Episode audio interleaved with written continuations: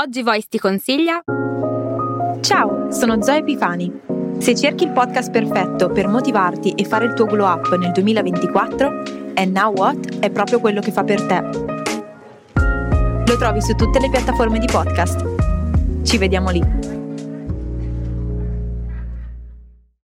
Bassi Maestro, producer, DJ...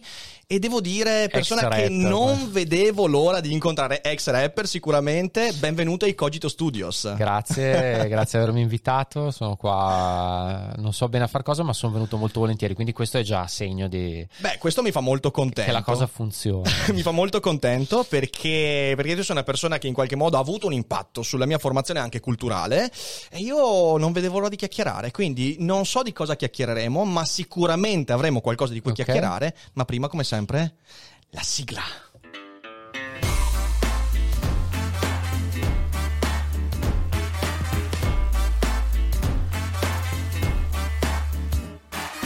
Sei su Daily Cogito, il podcast di Rick Dufer. E chi non lo ascolta è cibo per gli zombie. E quindi eccoci qua. Anche eccoci. La community era molto molto contenta di questa cogitata. Sai, è bello vedere che in realtà c'è qualcosa che prosegue. Io ho delle persone che sono molto più in là con l'età rispetto a me, che mi dicono tipo me. Ma sai, no, in realtà no, sto parlando di persone comunque che fanno parte della mia vita molto più in modo ravvicinato, che mi dicono perché sai, nella musica quelli che durano sono quelli degli anni 60-70 poi, e invece io adesso posso dire ma stiamo scherzando, ci sono persone che riescono a legare generazioni e tu sei una di quelle persone, perché tu sei riuscito a interpretare l'evoluzione musicale degli ultimi anni riuscendo a farti conoscere da persone che sono appunto di fine anni 80 come me e anche persone molto più giovani, e questo da un lato è stato sorprendente per me, dall'altro però dico no, effettivamente è così, perché la tua sensibilità musicale effettivamente va oltre quello che è il gusto di un certo momento. Non so se tu sì, sei seguito anche da persone molto giovani. Sì, assolutamente. Infatti, diciamo, la cosa su cui ho fatto fatica negli ultimi anni è comunicare propriamente con tutta la fascia di pubblico, certo. Nel senso che quando tu comunichi con una persona di 15 anni, mm-hmm. anche per esempio durante i concerti o durante, insomma, proprio faccia a faccia, ma anche sui social in realtà, è diverso che non parlare con una persona di 35 che vuole comunque un certo tipo di contenuti e vuole che è fidelizzato e quindi a un certo punto probabilmente la fatica di andare avanti l'ho riscontrata anche in questo tipo di balance che era veramente difficile da mantenere, certo. Però a vedere da quello che sono le statistiche, gli ascolti anche sul materiale di repertorio ma anche la curiosità sul materiale nuovo, che chiaramente è inferiore al materiale storico, ma va benissimo così, dimostra quello, no? Dimostra che comunque poi c'è una core audience che è la solita, però poi ci sono i curiosi e le fasce di età sono... variegate. Perché, sai, l'evoluzione della musica negli ultimi 20 anni, che è stata anche un'evoluzione tecnologica, ne parlavamo anche con Elio Biffi un paio di giorni fa, c'è stata un'evoluzione che forse non è mai stata così veloce proprio a livello tecnologico degli strumenti, certo. Tanto quelli di fruizione quanto quelli di produzione della musica, ha portato tante persone ad avvicinarsi anche, cioè, c'è un motivo per cui oggi il vintage nella musica funziona così tanto, molto di più rispetto al passato, perché in qualche modo questa velocizzazione in tanti casi dà la sensazione di far perdere qualcosa, e quindi tornare al momento in cui le cose venivano fatte in un certo modo è qualcosa che incuriosisce. Infatti tu su Twitch una parte del lavoro che fai sul tuo canale è proprio quello di riprendere, e non solo su Twitch. Io mi ascolto con grande piacere la tua sempre aggiornata handpicked su Amazon Music. Guarda, questa mattina io ero lì mentre preparavo le cose, c'avevo sotto Gangster selezionato da te, ed è bellissimo. Sì, in realtà appunto secondo me è un po' come, cioè ci sono pochi mezzi per respirare questa cosa, perché noi l'abbiamo vissuta, forse tu sei riuscito ancora a viverla la parte analogica della faccenda, però in realtà molti la recuperano magari comprando il vinile, no? Che secondo me è una cosa che a me fa un po' ridere, perché il vinile aveva un sacco di limitazioni, quindi la vera figata per noi quando è arrivato il digitale... È stato dire, noi tecnici, cioè addetti ai lavori, è stato dire, non ci sono più le limitazioni che avevamo prima, non c'è più il fruscio del nastro, non c'è più...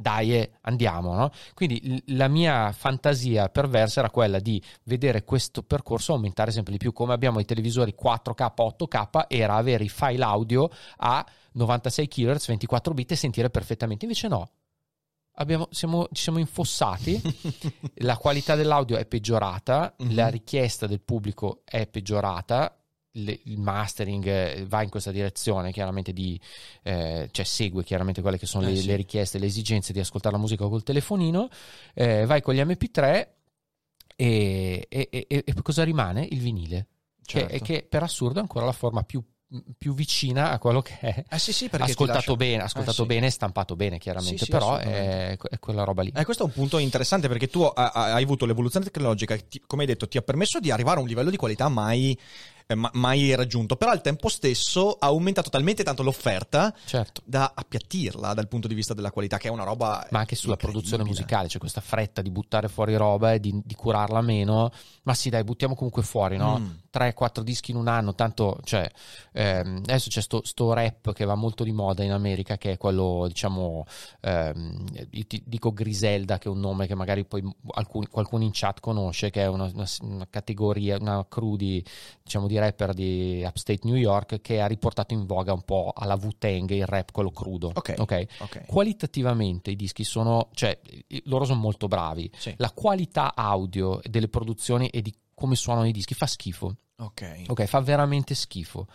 Questi secondo me fanno le robe così perché non le sanno fare meglio, cioè le fanno così perché le fanno al volo e le buttano fuori, sì. E quindi hanno creato uno standard di schifo che chi copia emula anche la qualità, lo schifo, no? Che bello. E quando io faccio i master di questi dischi qua, che spesso e volentieri mi capita di fare dei master che vanno su vinile, dico: ma perché la roba suona così male? La gente si abitua a ascoltare e un po' mi rattrista, no?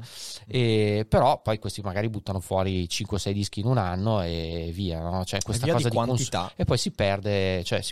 Qual era il disco che no, aspetta, il pezzo era nell'altro, cioè non c'è neanche più, sì, perché non ti leghi più, usa e getta, no? Sì, questa cosa che mi inquieta tantissimo.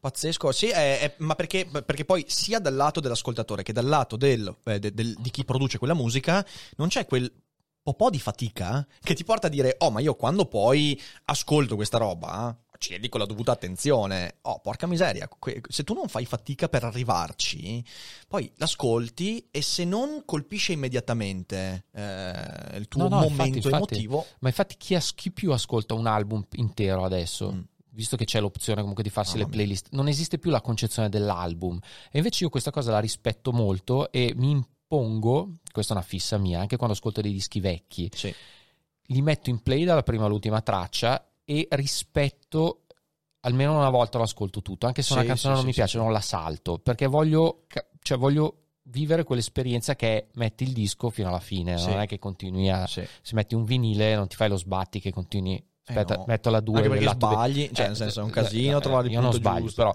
tu c'hai ragione, però a parte quello giusto. Però è proprio, cioè, il discorso di dire: metto su un disco e lo ascolto. I dischi venivano fatti così. Manca un po' l'idea di dare un prodotto che non viene fruito nella modalità playlist, no? Adesso ci si scherza, si fanno i dischi che si chiamano playlist, no? Appunto Salmo aveva fatto il disco playlist, è tanto ormai. Però tanto ormai alla fine poi...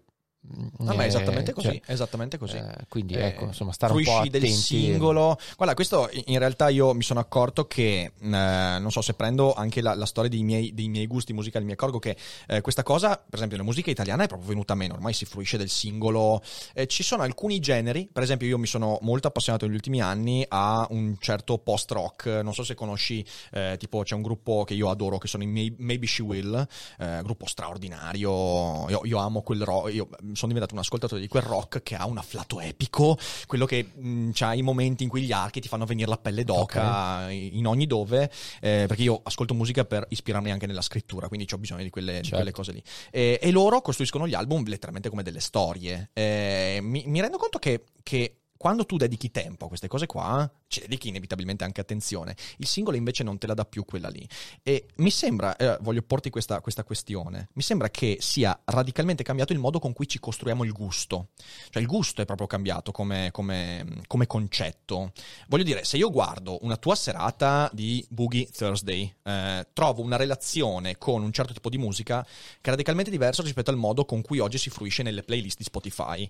Mi sembra che nella tua serata di musica ci sia un gusto, cioè c'è una coerenza nelle scelte, ci sono dei motivi che ti portano a fare certe scelte. Dall'altra parte invece noi ascoltiamo perché in qualche modo l'algoritmo te la propone.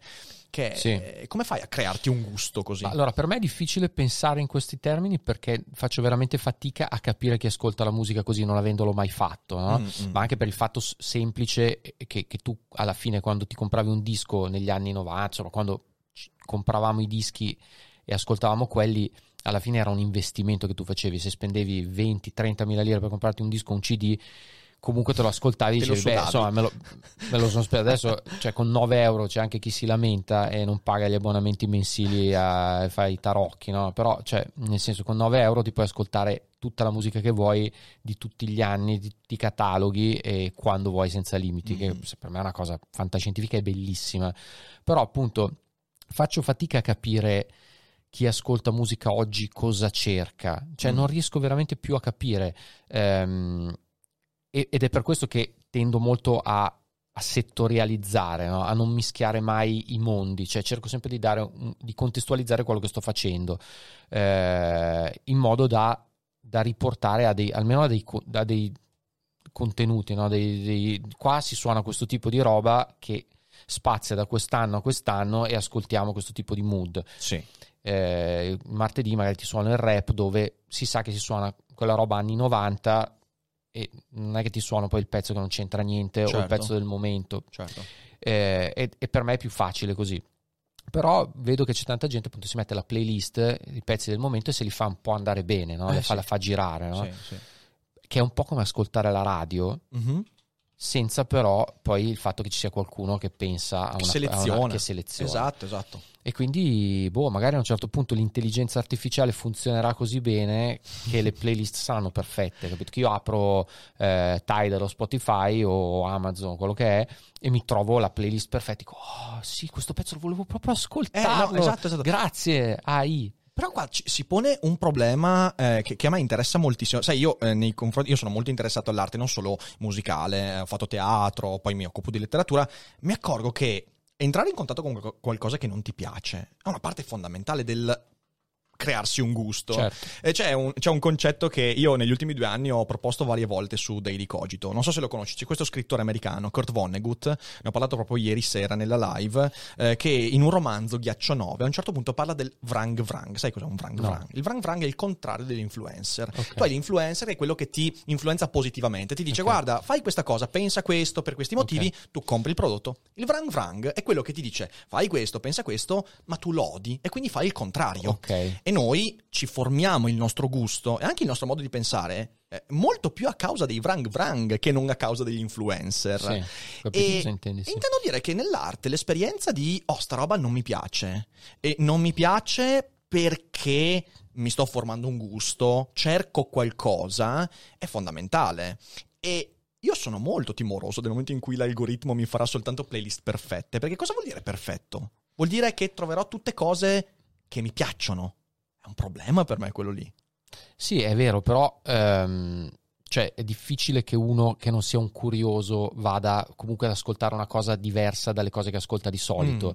Quindi, cioè, per dirti, io ho riscoperto negli anni tanta musica che ai tempi non ascoltavo o addirittura non mi piaceva. Sì. Cioè, lo dico sempre, faccio sempre l'esempio del jazz. Io ho iniziato ad ascoltare jazz verso l'inizio, metà anni 90, perché era molto legato all'hip hop, come, certo, per il sampling, per tutta una serie di motivi che, insomma, comunque certi dischi dovevi un po' ascoltarli, ma non riuscivo a farmi piacere tante cose che adesso invece mi piacciono tantissimo, per cui evolvendomi anch'io, probabilmente conoscendo tante cose, alla fine il mio algoritmo mi ha permesso di...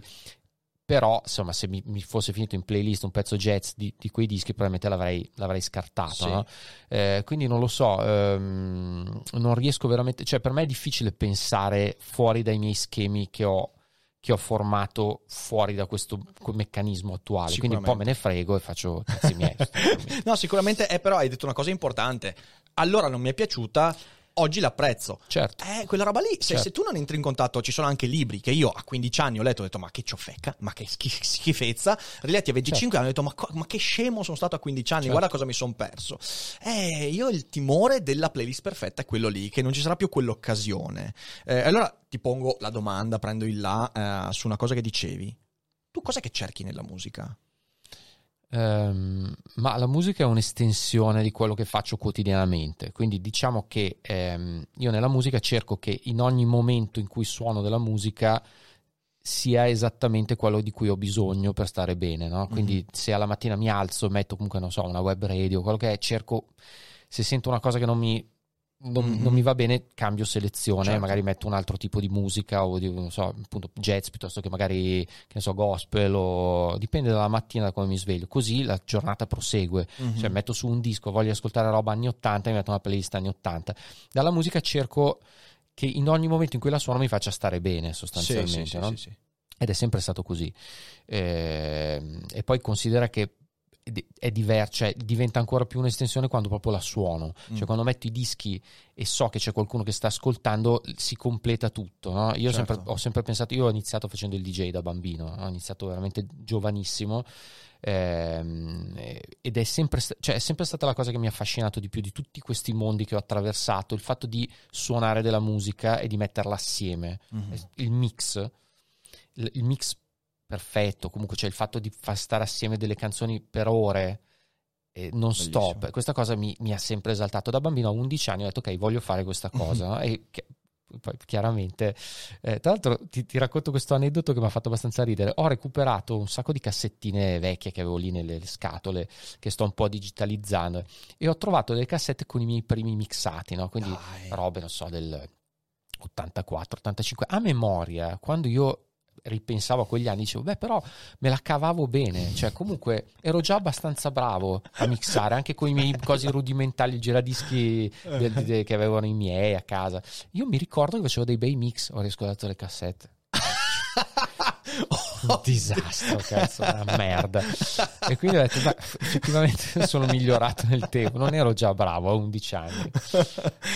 Bello questo a me capita, ovviamente capita, cioè, con i racconti che scrivo, ogni tanto mi ricapita di prendere tipo degli hard disk di inizio anni 2000 e rileggo, magari, perché io oggi ancora riscrivo le cose che scrivo quando avevo 12 anni, mi capita. Nel libro che vedi lì, Racconti della nuova carne, che è quello illustrato da Arianna, ci sono dei racconti le cui prime versioni risalgono quando avevo 13 anni, letteralmente. Già scrivevo horror a 13 anni, quindi pensate che testa deve avere uno, non sta bene. E quando riprendo quelle cose là, che ce le ho ancora, ogni tanto rileggo e dico ma cosa? Ed ero così fiero quando... ma sai che capita anche con i video? Faccio un esempio. Io ho iniziato a fare video su YouTube nel 2014. Quando facevo i video all'inizio, che erano video fatti con lo smartphone, luci orribili... Certo. Mi ricordo la mia sensazione di orgoglio dicendo cazzo, ho fatto un bel video, o se li riguardo oggi... Vabbè, dico... però erano anche altri tempi, erano 10 anni fa, cioè lì bisogna anche considerare che erano altri tempi, cioè il valore storico di un documento così, tra l'altro il fatto è che su YouTube, cioè la differenza vera è che adesso è tutto documentato e tutto rimane, quindi tutto quello che si fa va fatto con molta attenzione, perché non è una cosa che domani scompare, è una cosa che ci sarà sempre. Se tu fai una smorfia o mandi a fanculo quella roba lì, ti tornerà sempre per tutta la vita. Ci sarà qualcuno che l'ha registrato e che te lo riproporrà. Tu hai detto questa cosa qua nell'intervista su YouTube di 35 anni fa. Cazzo, sì. Invece io le cassettine posso non farle ascoltare a nessuno. È vero. Posso dire a tutti ero bravissimo, no? Quindi nel senso... bisogna anche... Sì.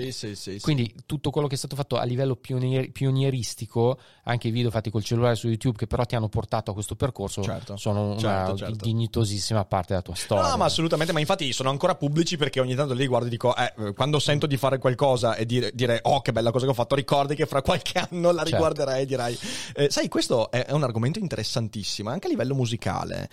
Il fatto che adesso praticamente quello che un artista fa è sempre tutto pubblico, ormai lo spazio del privato si è ridotto tantissimo, io vedo anche tanti influencer che hanno quasi perso il controllo su questa cosa, vabbè, su Twitch quelli che si filmano 24 ore al giorno, sì, mentre dormono, è una roba che stai lì dici oh mio Dio, è peggio ancora la gente che, cioè, che li guarda, poi, vabbè.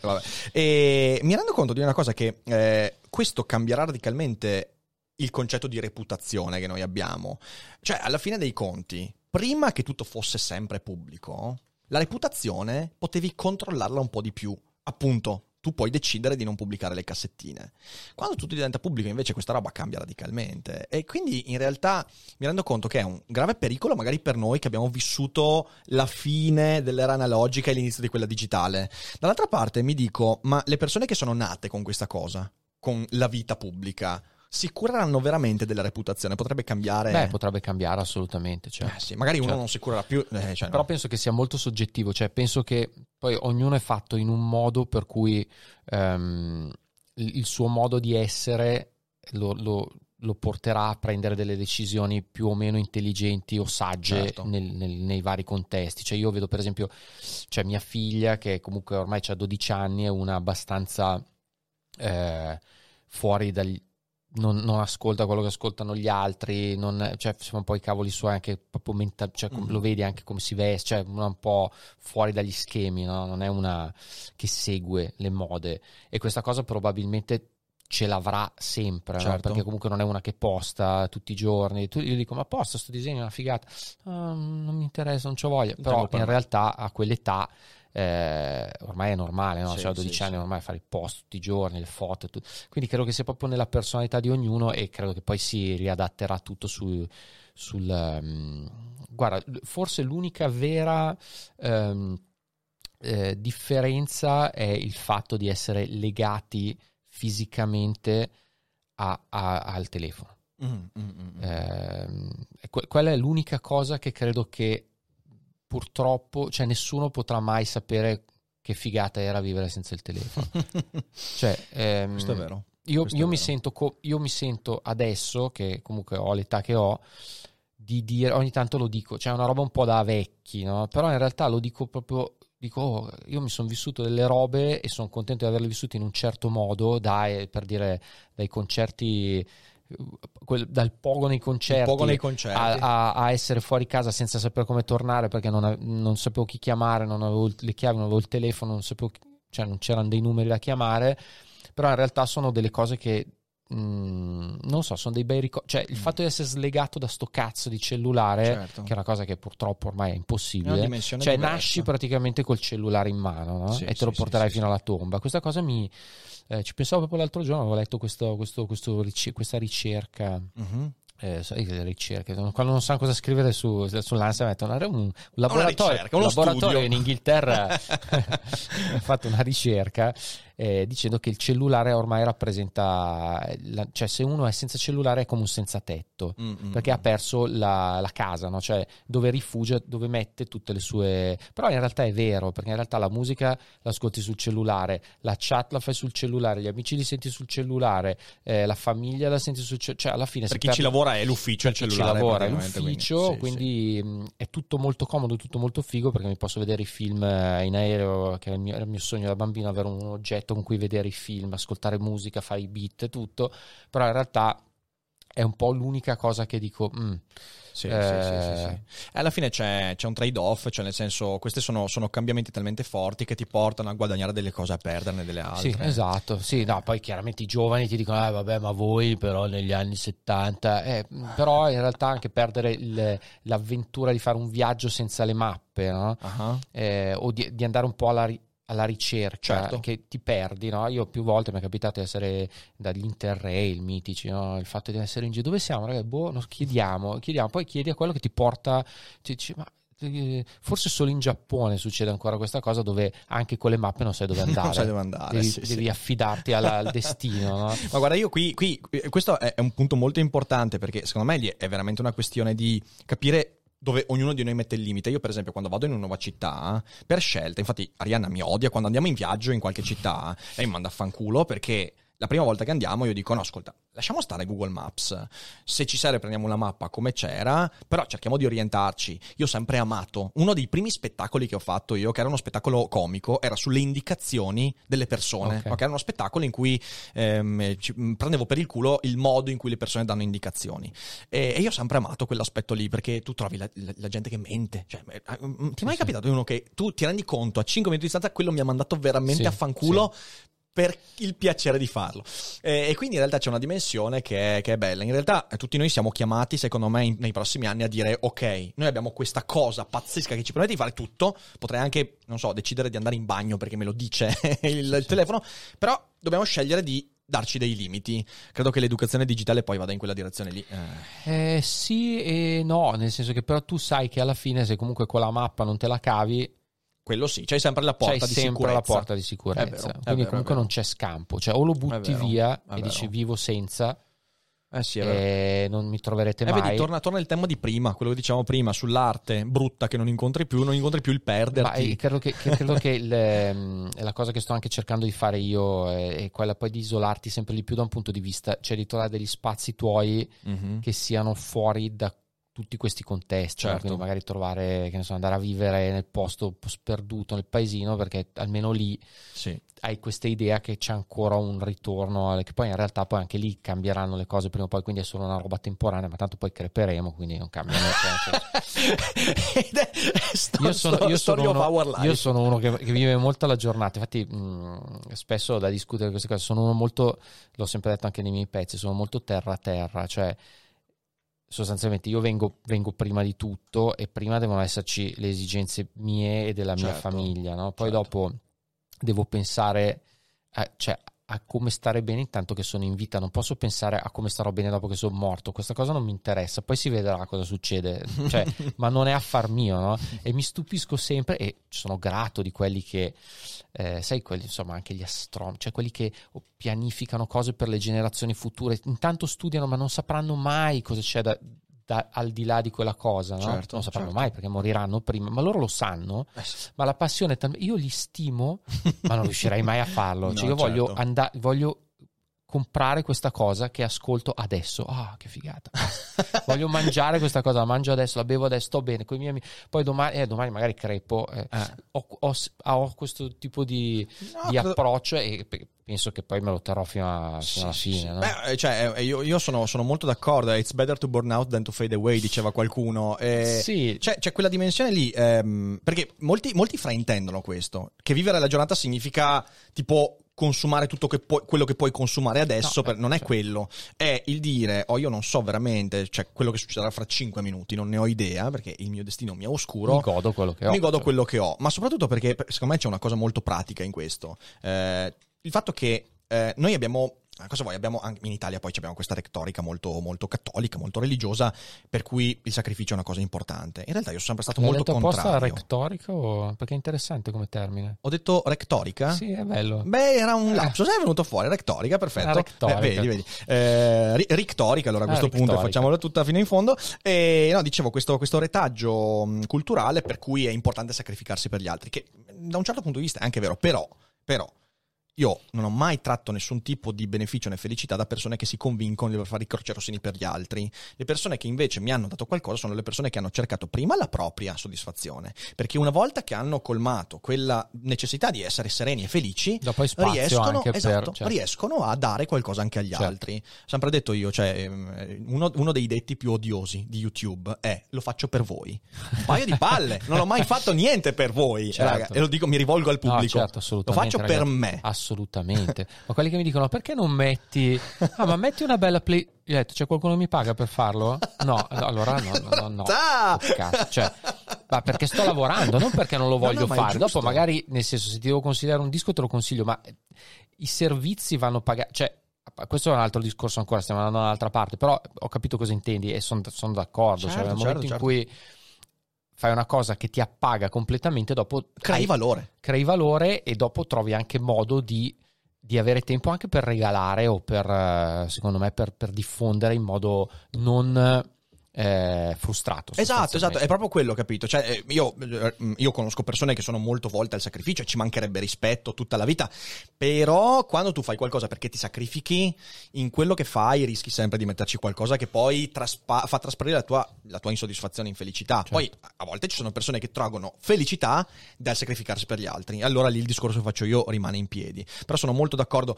Questa cosa è interessante perché nell'epoca del pubblico online tanti se l'avevano proprio storta questa, perché quello che tu hai detto, tu mi chiedi una playlist, mi stai pagando altrimenti no, faccio quello che mi pare, invece viene vissuto molto male, perché io mi accorgo nell'ambiente degli influencer, l'influencer è il primo ad essere influenzato, perché molto spesso è spinto a fare ciò che il pubblico vuole, che anche questo è un aspetto molto particolare.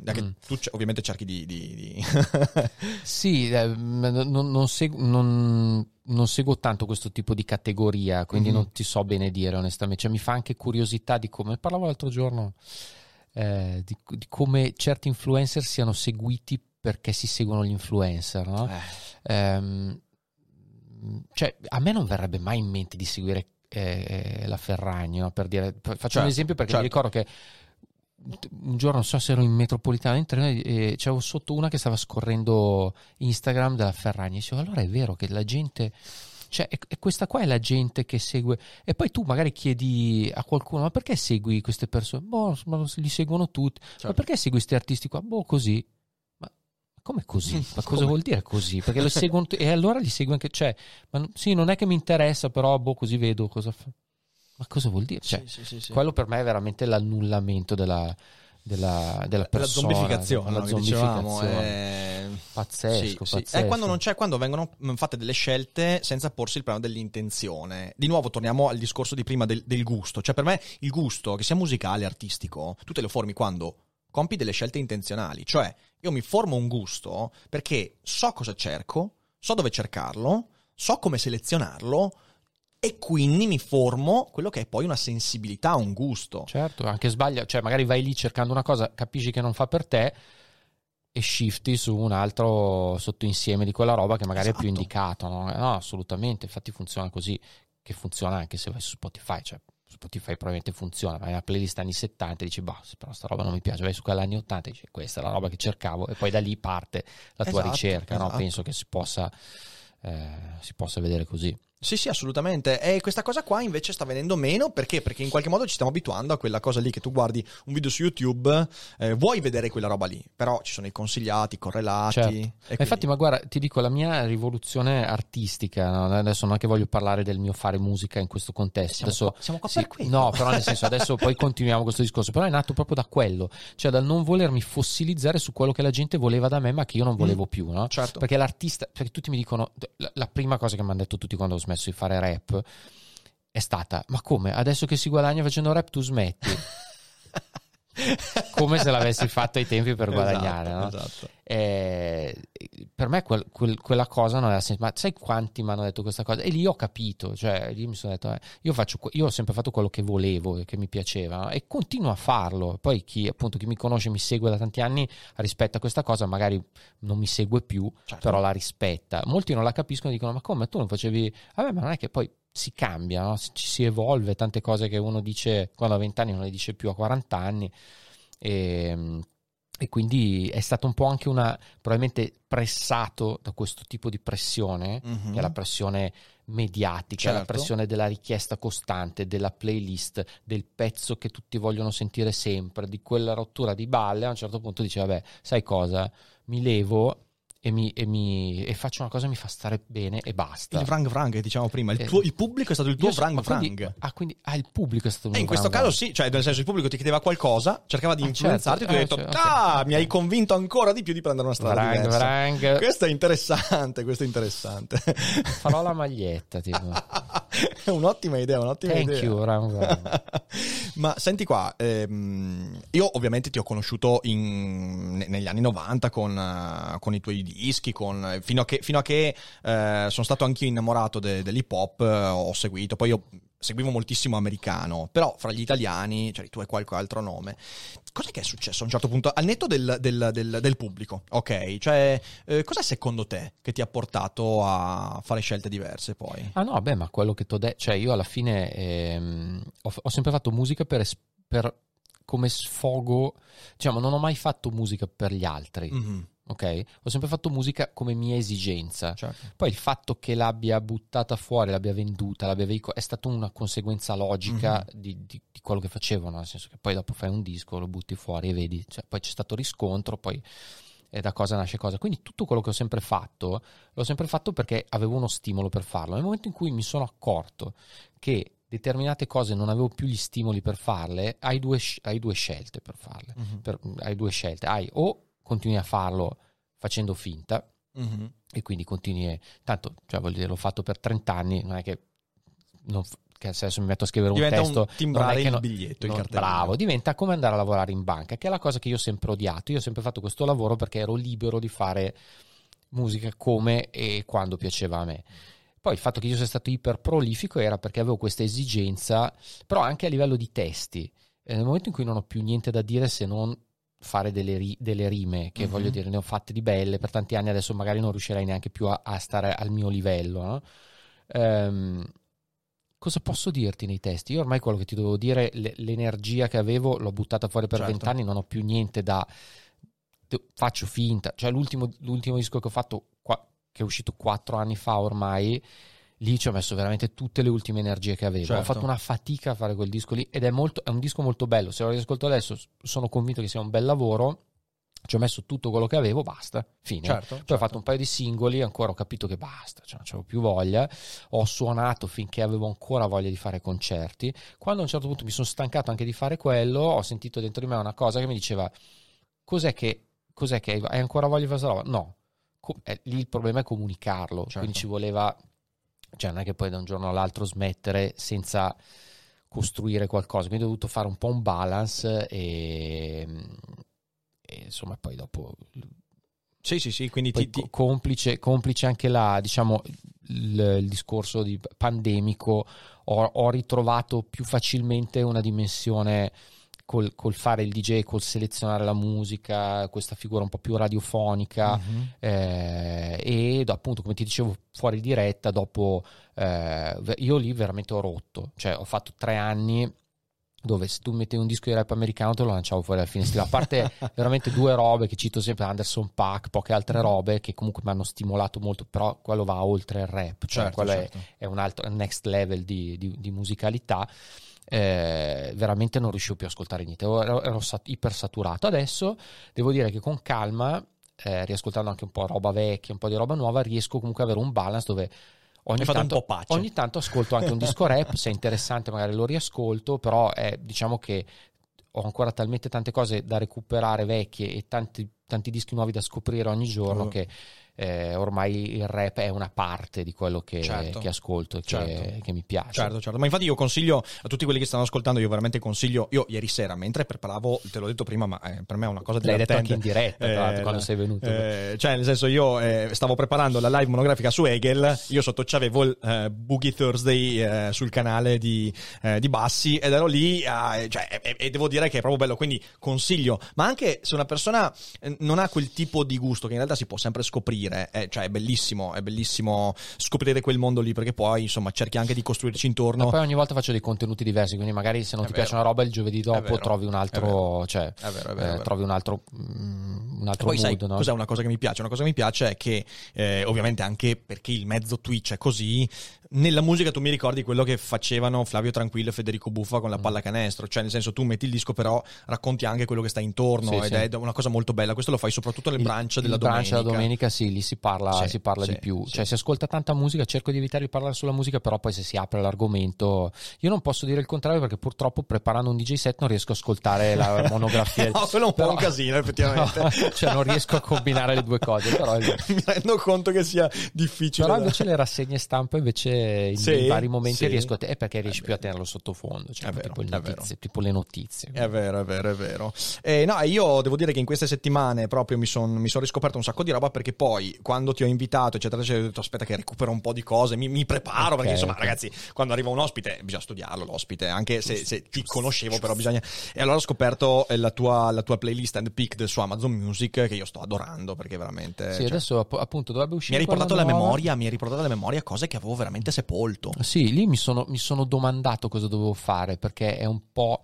E poi mi sono domandato, ma c'è una playlist? Perché qual è il vero problema? Che se tu vuoi veramente le chicche, uh-huh. Cioè per esempio io il martedì sera quando suono i dischi nella diretta, quella dove metto solo hip hop, mi impegno spesso a cercare delle cose veramente rare, certo. Cioè dei pezzi che anch'io faccio fatica a ricordarmi, certo. Tante volte dico ragazzi non ascoltavo da 25 anni sto pezzo, perché voglio dare un contenuto che non trovi tutti i giorni, no? Non è il solito pezzo che tutti conoscono americano eccetera, però è difficile trovare in digitale questa cosa, perché molti di quei cataloghi non hanno più una proprietà, non sono stati digitalizzati, magari certo. C'è l'artista con delle comparsate ma non c'è l'album bello, tu dici vai a sentirti questo artista e poi scopri che in digitale non c'è quell'album lì, quindi mi sono detto ha senso che io faccia nel mio momento storico una playlist hip hop? Sì, perché cerco di veicolare nella playlist delle cose legate o al momento che stiamo vivendo, quindi magari se c'è un tributo, per esempio avevo messo quest'ultima, i pezzi di Gangster perché si celebrava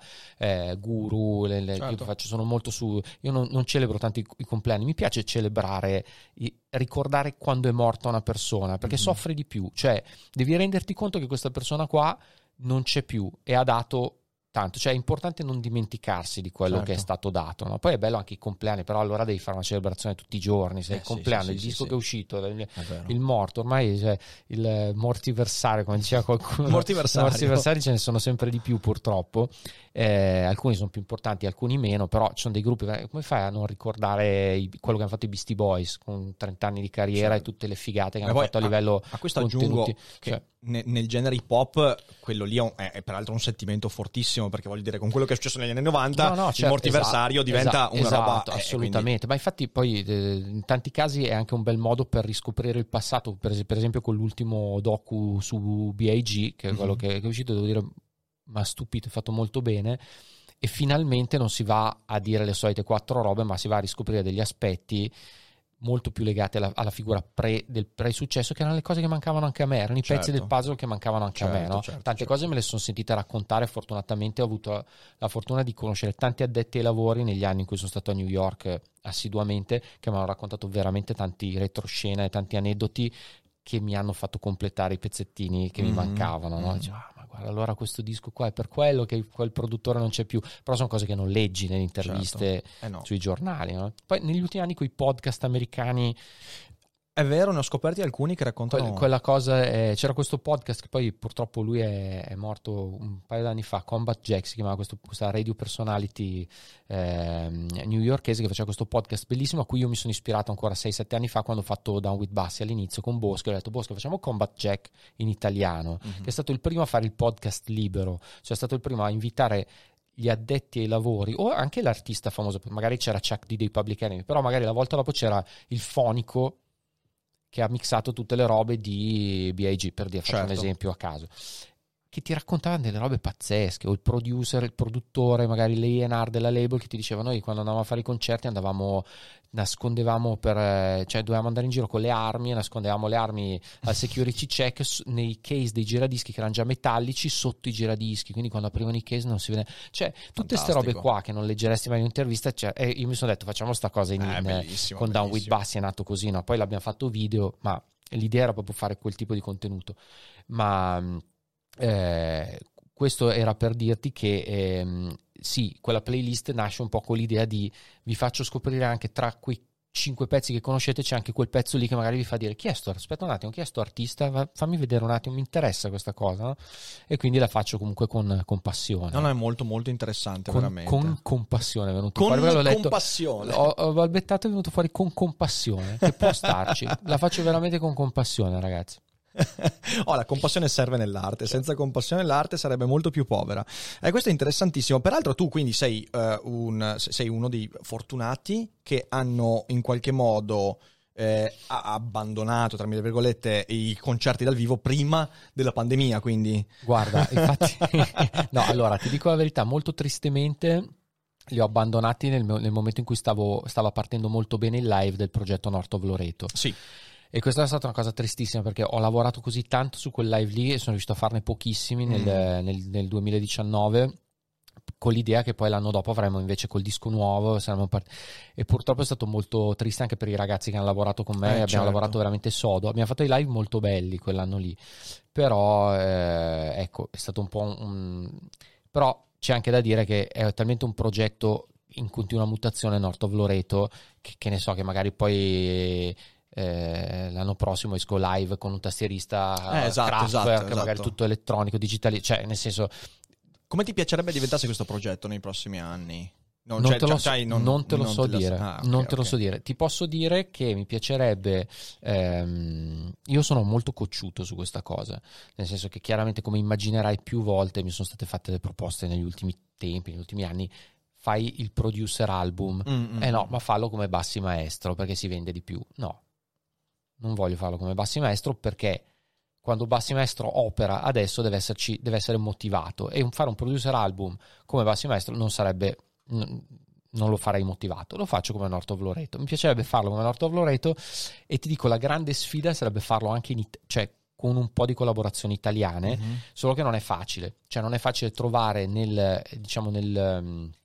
tessuto artistico che c'è adesso e nei sottoinsiemi musicali che ci sono adesso in Italia, anche che hanno visibilità, trovare le persone giuste con cui far sposare certe sonorità, perché non c'è tradizione. Era un po' come quando provavi a fare l'R&B negli anni 90, no? Che non riuscivi mai a beccare il cantante che ti faceva il ritornello giusto. Cioè, l'unico che faceva i ritornelli R&B belli era Tormento, perché era l'unico che cantava bene e che aveva la passione dell'R&B, quindi aveva le melodie giuste e tuttora è ancora il più bravo. Certo.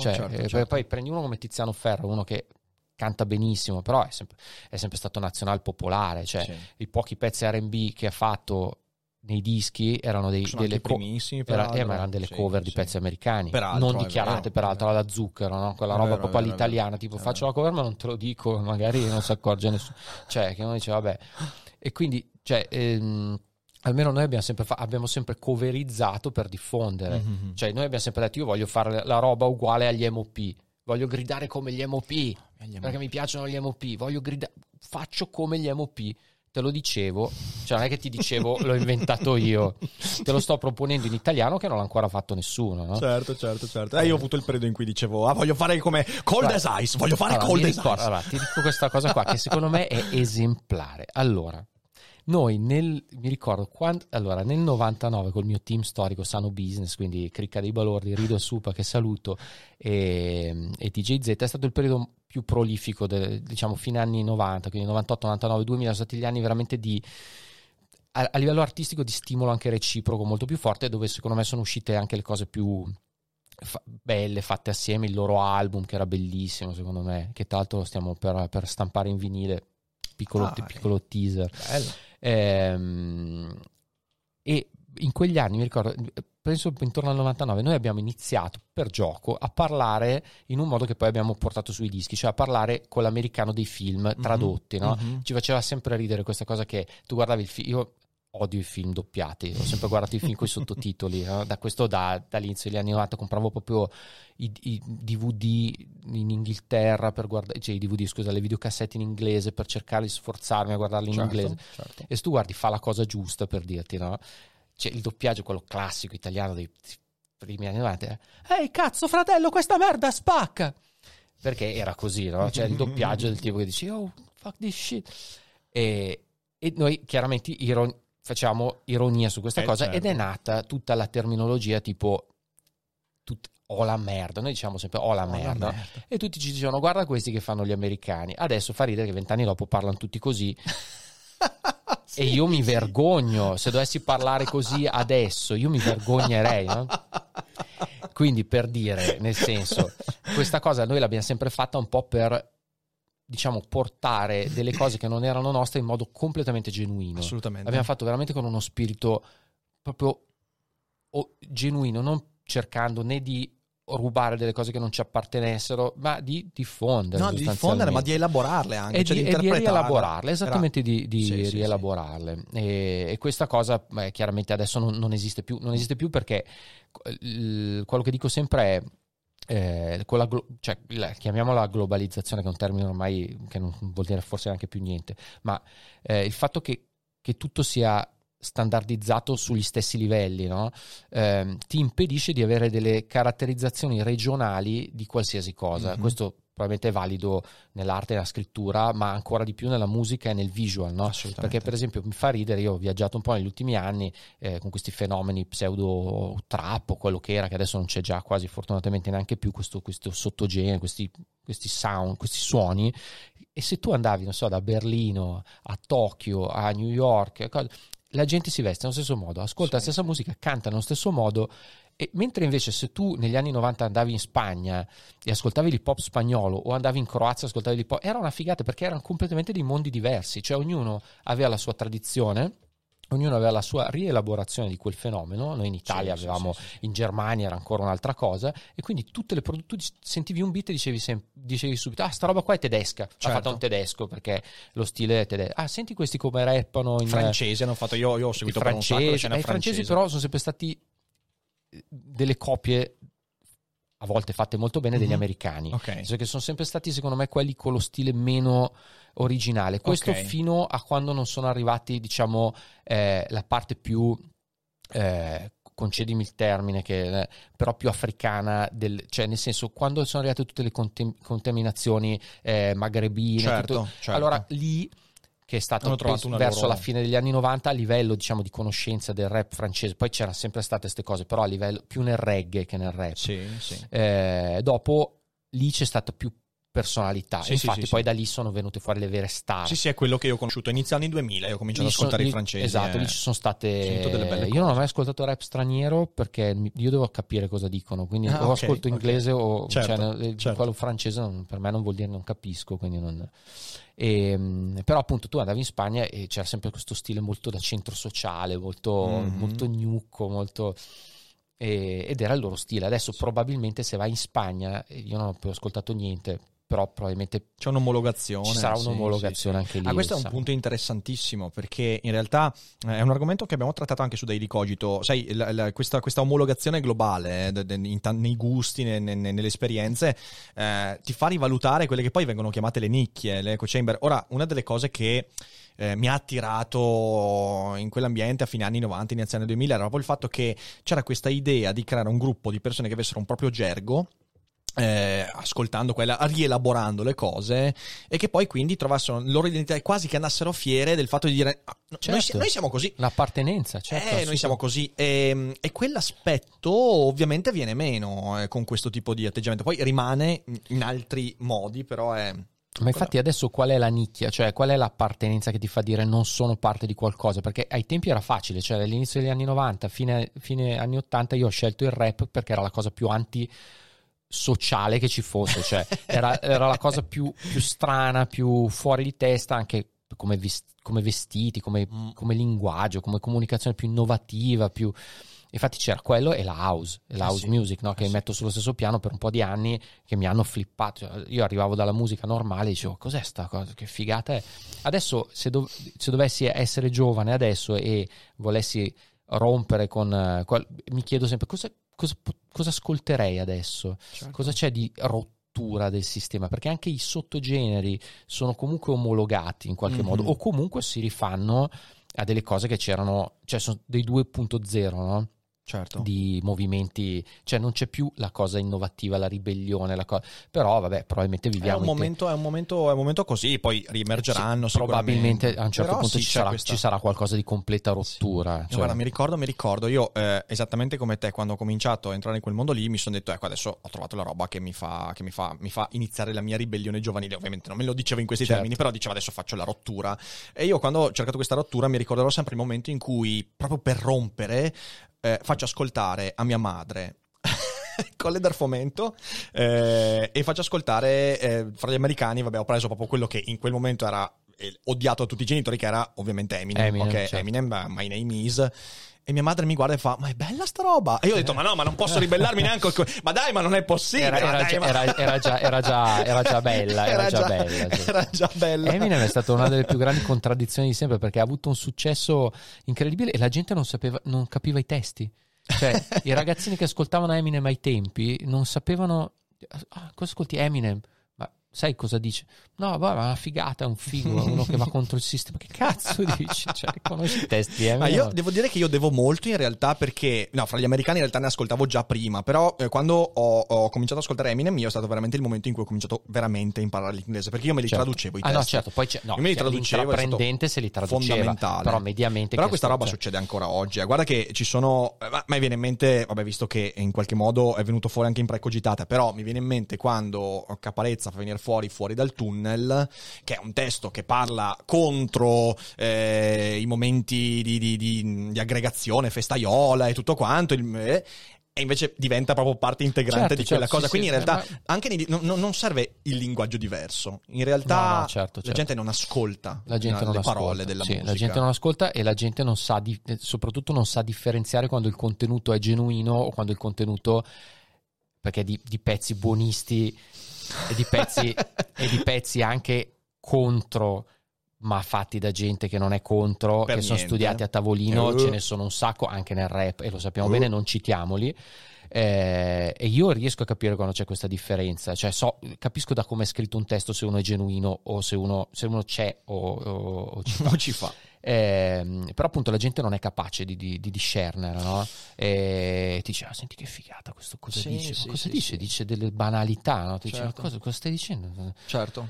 Però appunto capisci che i livelli di comprensione sono probabilmente anche in base a come poi uno ascolta la musica, che poi la differenza è: uno che ascolta la musica, sì, io ascolto la musica, metto la radio, metto il telefono lì, ma ascolti la musica col telefono, come fai?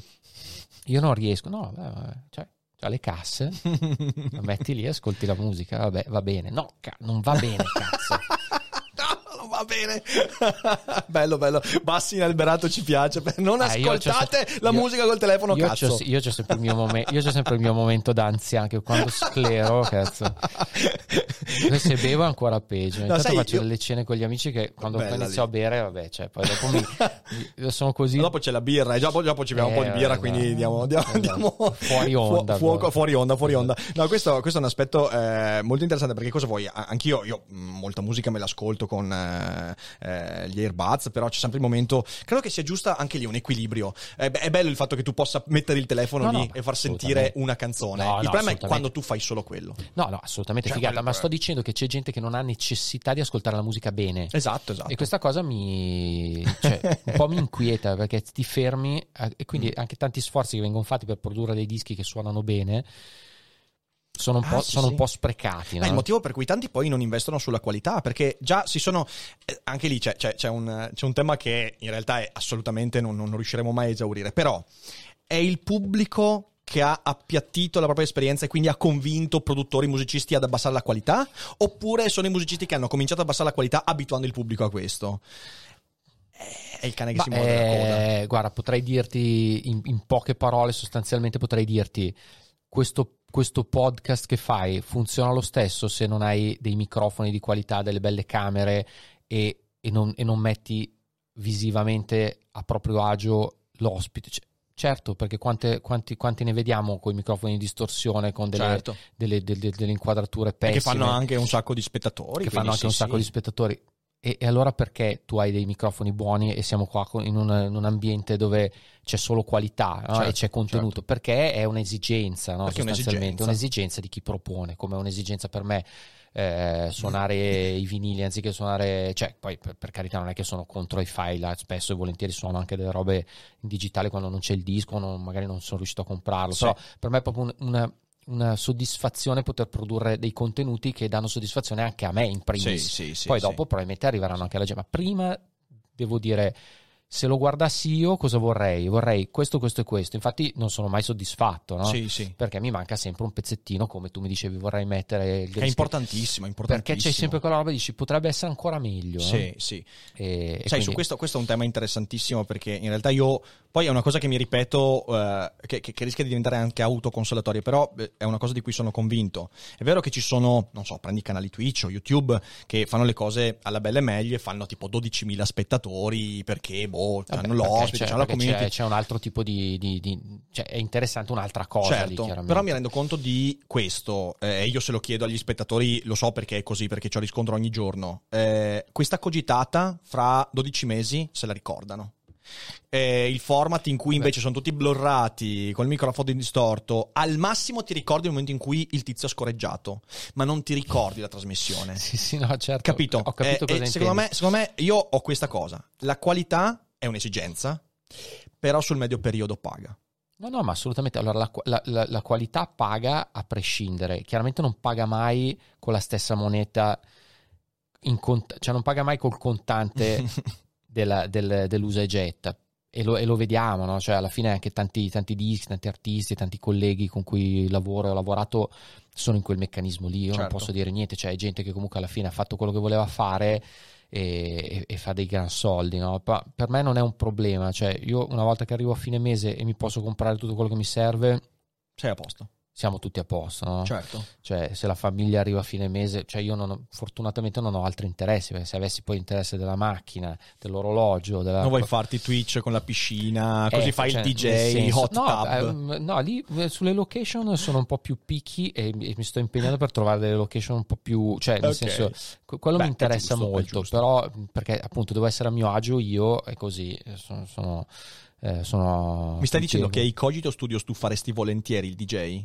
Perché voi in questo ambiente faresti volentieri il DJ? Allora questo è un ambiente bello per fare dei contenuti musicali, per esempio, non so, suonare dei vinili. Qua si potrebbe fare il vinile del giorno, no? Che figo. Metti sul disco, lo suoni e lo commenti. Sono tutte figate, si potrebbe fare. Questo è un bello studio, magari un po' poco, però ecco. Prossima volta che vieni ospite ai Cogito Studios, allora ci organizziamo e facciamo la cogitata, sì. E poi magari il mattino successivo facciamo la mattinata, il DJ set ai Cogito Studios, la colazione. Figata. Sì, ci sta, però col controller. Sì, col controller. Tutto quello che vuoi, tutto digitale.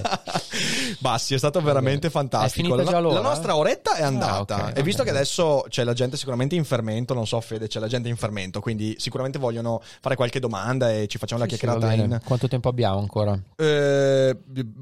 Possiamo dedicare una mezz'oretta alle domande della gente. Sei d'accordo? Io sarei andato avanti per altre 3 ore a chiacchierare. Va bene, non... Cioè, non necessariamente dovremmo rispondere a tutto, quindi diciamo se sono delle domande, adesso selezioniamo e apriamo la chat vocale per una decina di minuti, così la gente può chiacchierare con noi e insomma dopo sicuramente avremo bisogno anche di cenare, bella gente. Quindi intanto grazie mille per questa cogitata che è stata veramente bella, che sia insomma la prima di una lunga serie. Se siete in live quindi non andatevene, perché adesso torniamo a chiacchierare, insomma, e rispondere alle domande. Se siete in differita, mannaggia voi, perché era veramente su Spotify domani mattina, in podcast, certo. E nel pomeriggio su YouTube già di mattina, quindi, sì okay. Alle 7 del mattino esce Daily Cogito, abbiamo okay. Siamo nel toyotismo del podcast, e quindi mi raccomando condividete, io metto tutti i riferimenti di Bassi, seguitelo su Twitch, seguitelo anche su Instagram, guardate i suoi progetti perché veramente merita. È stato veramente un grande onore averti qua, grazie mille avuto.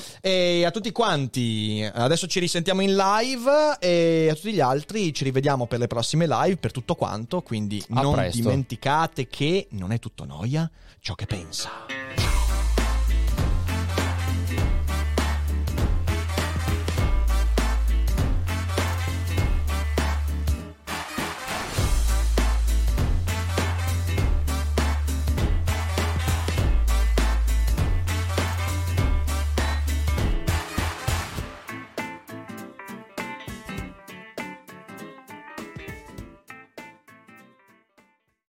Oggi Voice ti consiglia...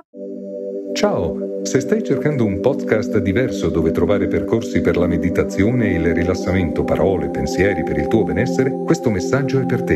Il nostro podcast si chiama Meditazione guidata e rilassamento. Ci trovi su tutte le piattaforme di podcast. Ti aspettiamo!